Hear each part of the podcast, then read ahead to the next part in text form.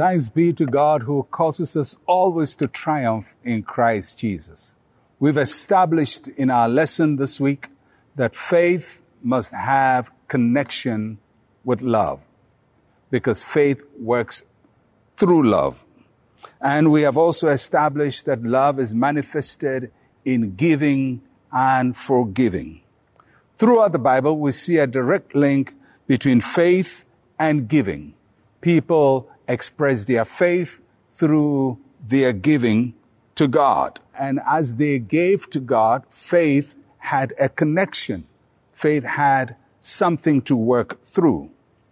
The story of Hannah in the book of First Samuel is, is a story about faith and giving.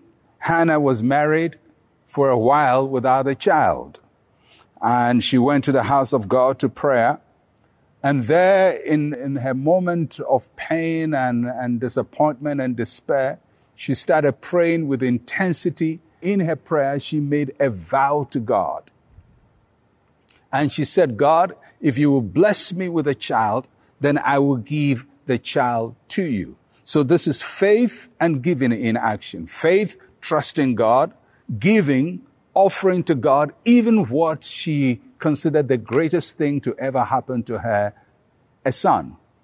And while she was praying, she caught the attention of Eli, the priest. And this is how the Bible records it in 1 Samuel chapter 1 verse 11.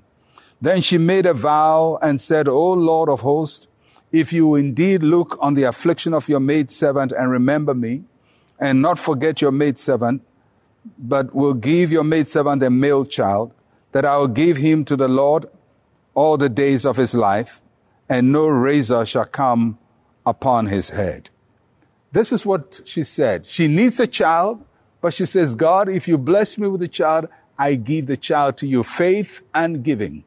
And Eli, the priest, then speaks into the life of Hannah and says to her, God has heard your prayer and you're going to have a child. And true to that word of promise, Hannah has a child.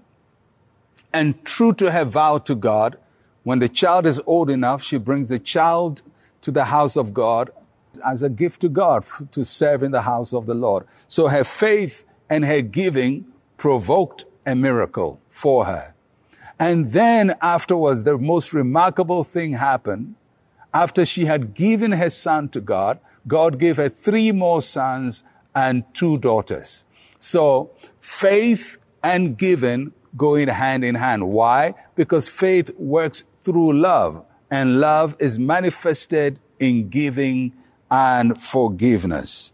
So it's not enough to say, I have faith, I believe God, I have strong faith and I think it's going to happen. There must be forgiveness and there must be giving. These two are critical links for the expression of faith.